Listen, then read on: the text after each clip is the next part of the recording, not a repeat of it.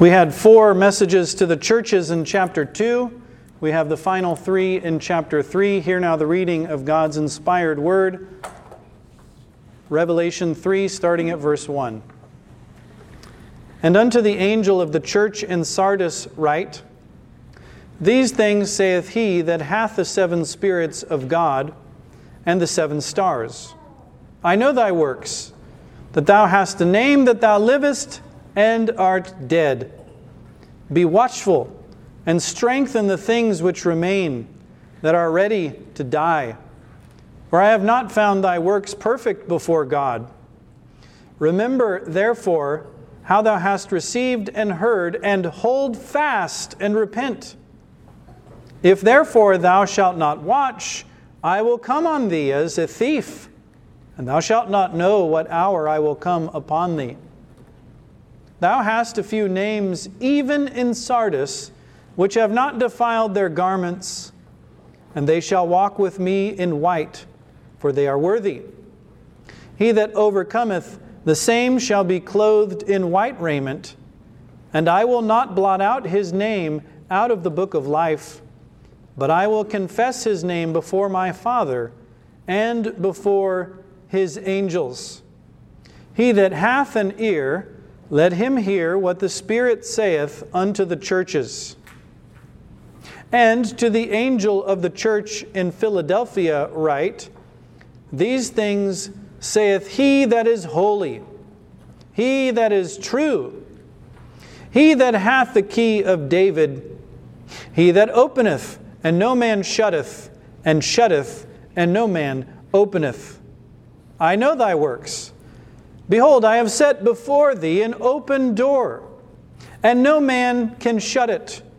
For thou hast a little strength, and hast kept my word, and hast not denied my name.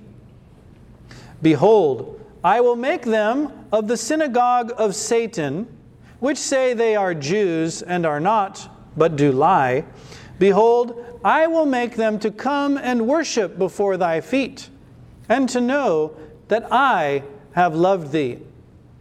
Because thou hast kept the word of my patience, I also will keep thee from the hour of temptation, which shall come upon all the world to try them that dwell upon the earth. Behold, I come quickly. Hold that fast which thou hast, that no man take thy crown. Him that overcometh will I make a pillar in the temple of my God, and he shall go no more out. And I will write upon him the name of my God, and the name of the city of my God, which is New Jerusalem, which cometh down out of heaven from my God, and I will write upon him my new name. He that hath an ear, let him hear what the Spirit saith unto the churches. And unto the angel of the church of the Laodiceans write, These things saith the Amen, the faithful and true witness, the beginning of the creation of God. I know thy works, that thou art neither cold nor hot. I would thou wert cold or hot. So then, because thou art lukewarm and neither cold nor hot, I will spew thee out of my mouth because thou sayest, I am rich and increased with goods, and have need of nothing, and knowest not that thou art wretched and miserable and poor and blind and naked. I counsel thee to buy of me gold, tried in the fire, that thou mayest be rich, and white raiment, that thou mayest be clothed, and that the shame of thy nakedness do not appear and anoint thine eyes with eye salve, that thou mayest see. As many as I love, I rebuke and chasten. Be zealous, therefore, and repent.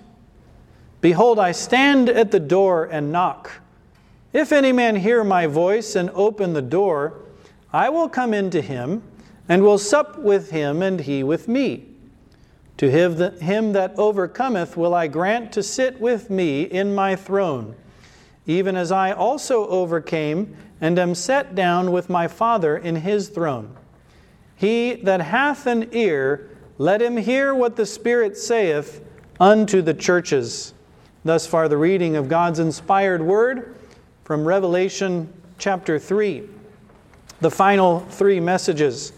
First, verses 1 through 6 to the Sardian angel, the angel of the church of Sardius. Notice there again, Jesus names himself. These things saith, and then what is his name? Jesus? Christ? Lord? No. He that hath the seven spirits of God and the seven stars. Now, if you'll recall, this is back from chapter 1.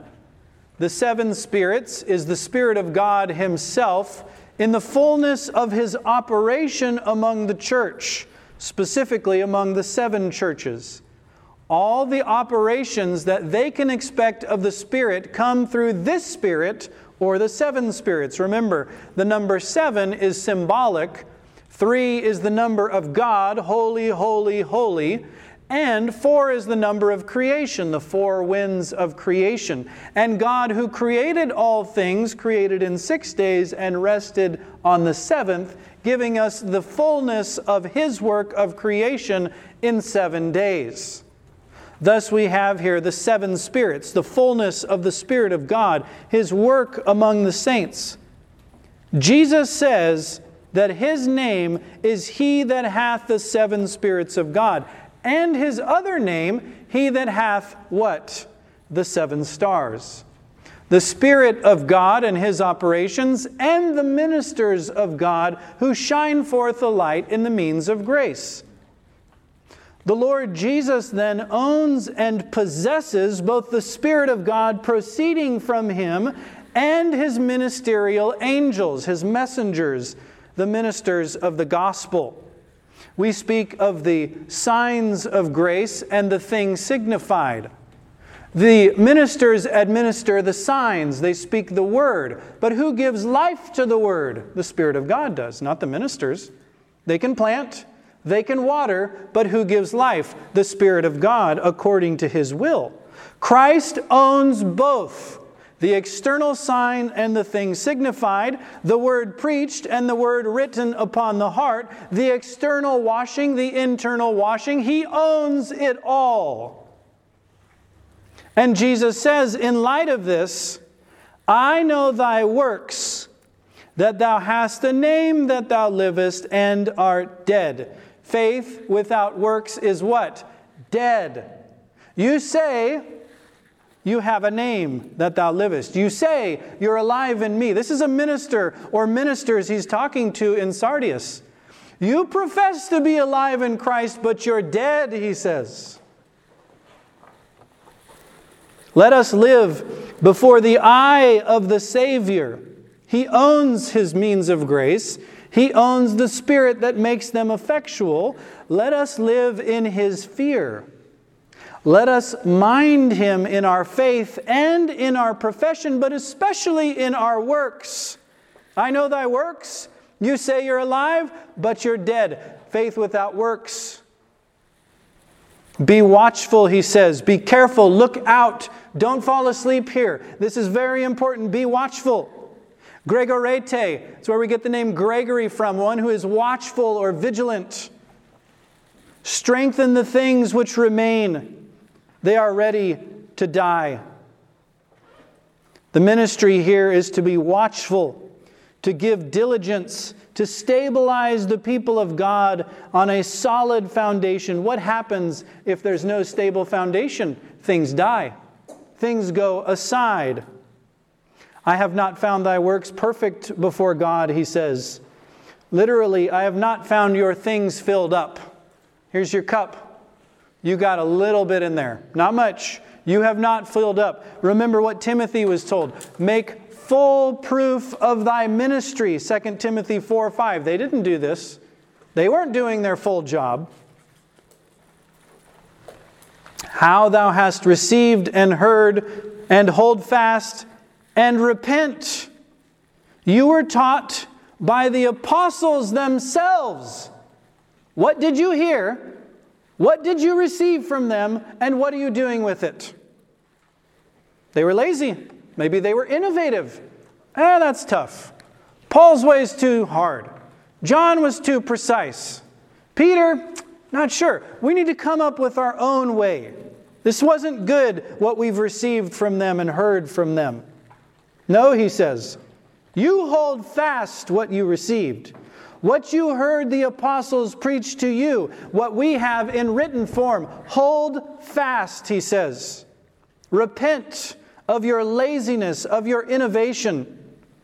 Or else, he says, I will come on thee as a thief. You won't know when I'm coming. I'm not going to announce you. I'm not going to write you a letter, call you on the phone. Hey, I'm coming to rob your house. Yeah, three in the morning, Tuesday, I'm coming. Okay, see you later. No. Thieves do that? No warning whatsoever. I'm showing up and I'm taking your goods as a thief. Christ will judge his ministers. They have a duty to fulfill their office, to hold fast what they have received and heard, not to make things up, not to fall behind, not to let things die out, but to be watchful, to strengthen the things which remain, to fill up and make full proof of their ministry. But notice, even with an unfaithful ministry, verse 4, Jesus has a few names in Sardis which have not defiled their garments, and they shall walk with me in white. In the ancient world, that was often a sign of royal or princely dignity. A wealthy man, remember Jesus' robes down to his feet?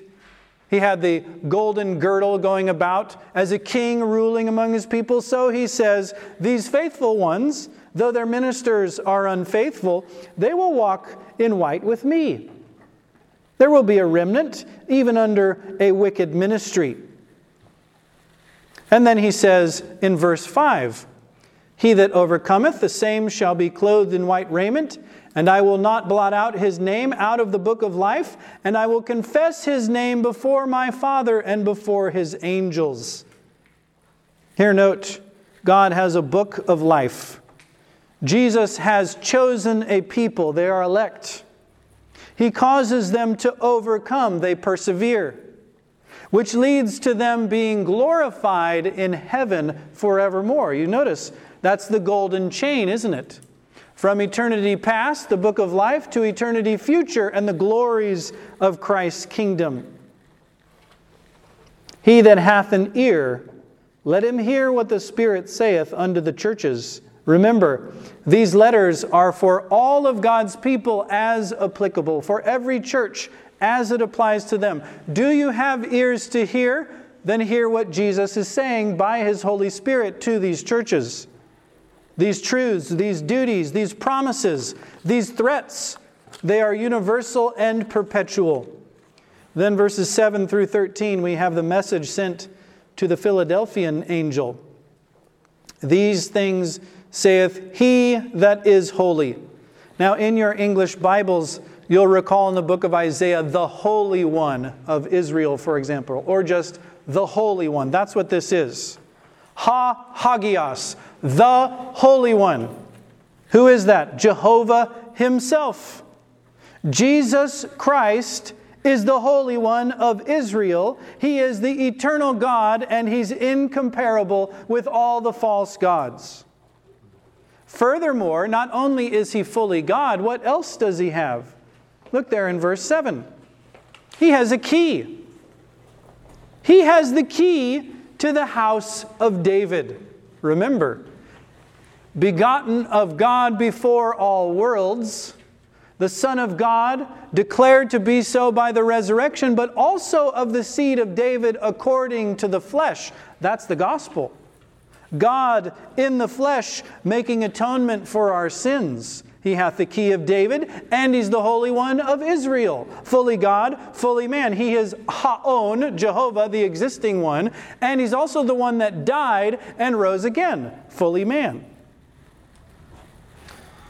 And he says to the ministry at Philadelphia, I know thy works.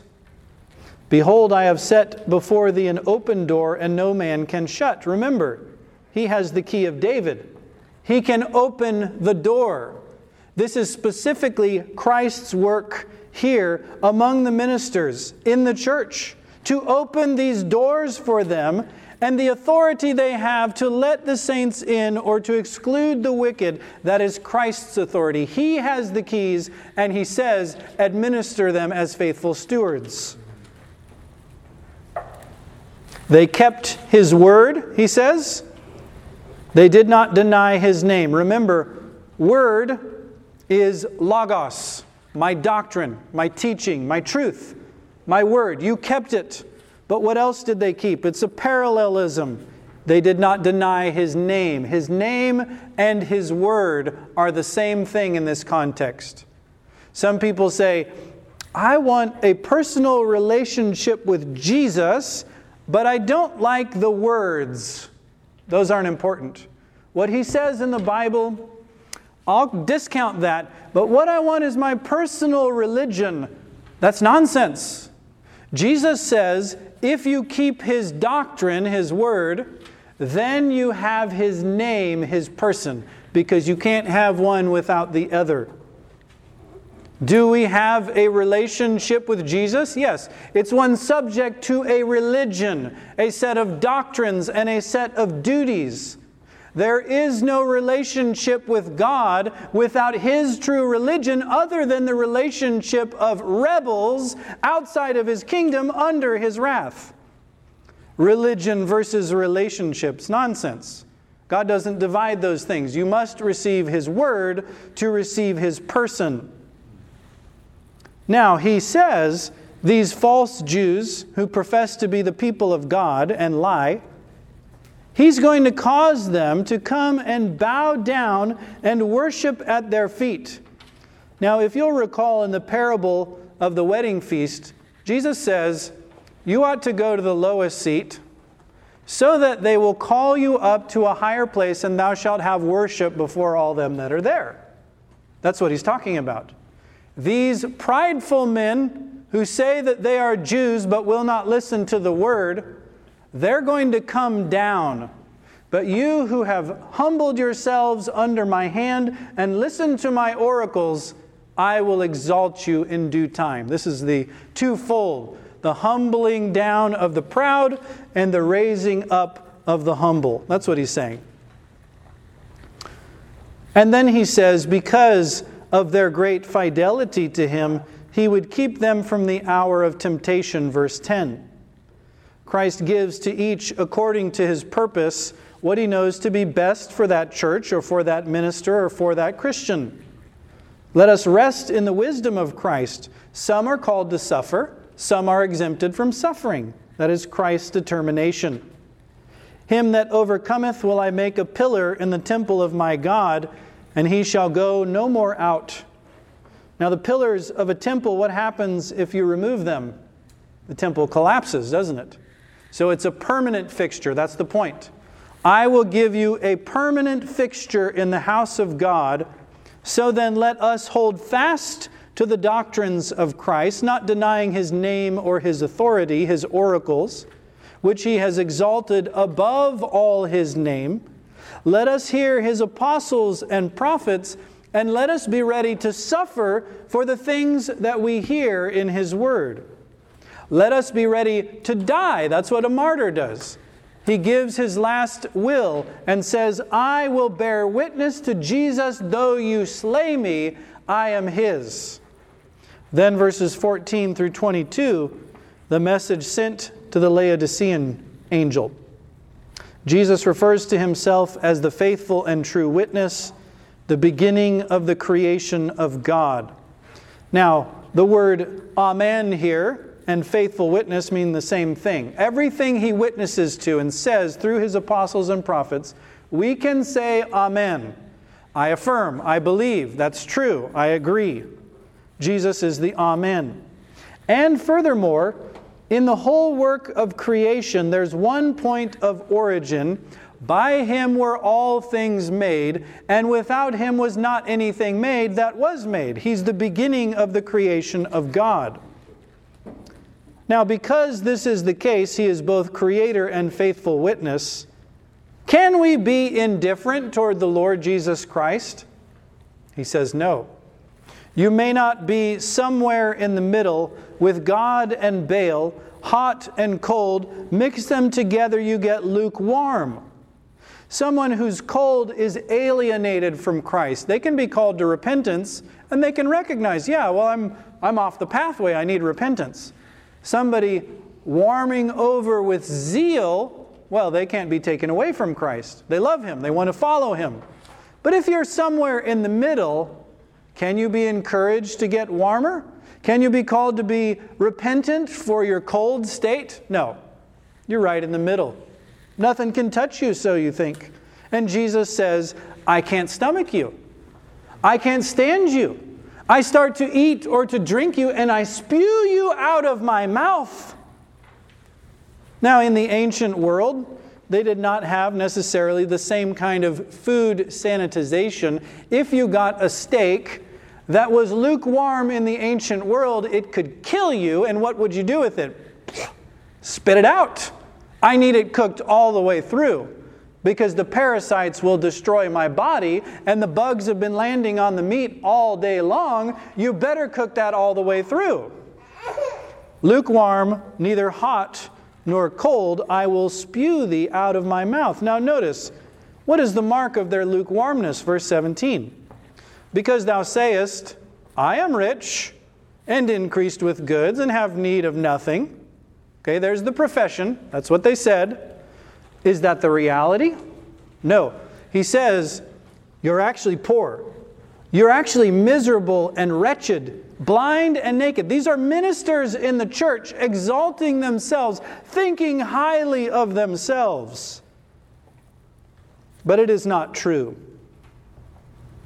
They viewed themselves as full rather than empty, high rather than low, righteous rather than sinful, rich rather than needy. But the opposite of his profession was the case. What he thought of himself was not correct, and therefore Jesus counsels him Buy, buy of me. How much does that cost? Nothing. Without money, without price. Buy these from me, and you will have true riches true clothing, true healing for your blindness and your pride. I note then that our natural condition is one of spiritual pride and blindness. So we think of ourselves I'm good enough, I'm smart enough, people like me, I'm okay, you're okay. No, that's not true. We are wretched, miserable, blind. We must flee to the Lord Jesus Christ. Would we have true riches? He says, I've got gold tried by the fire.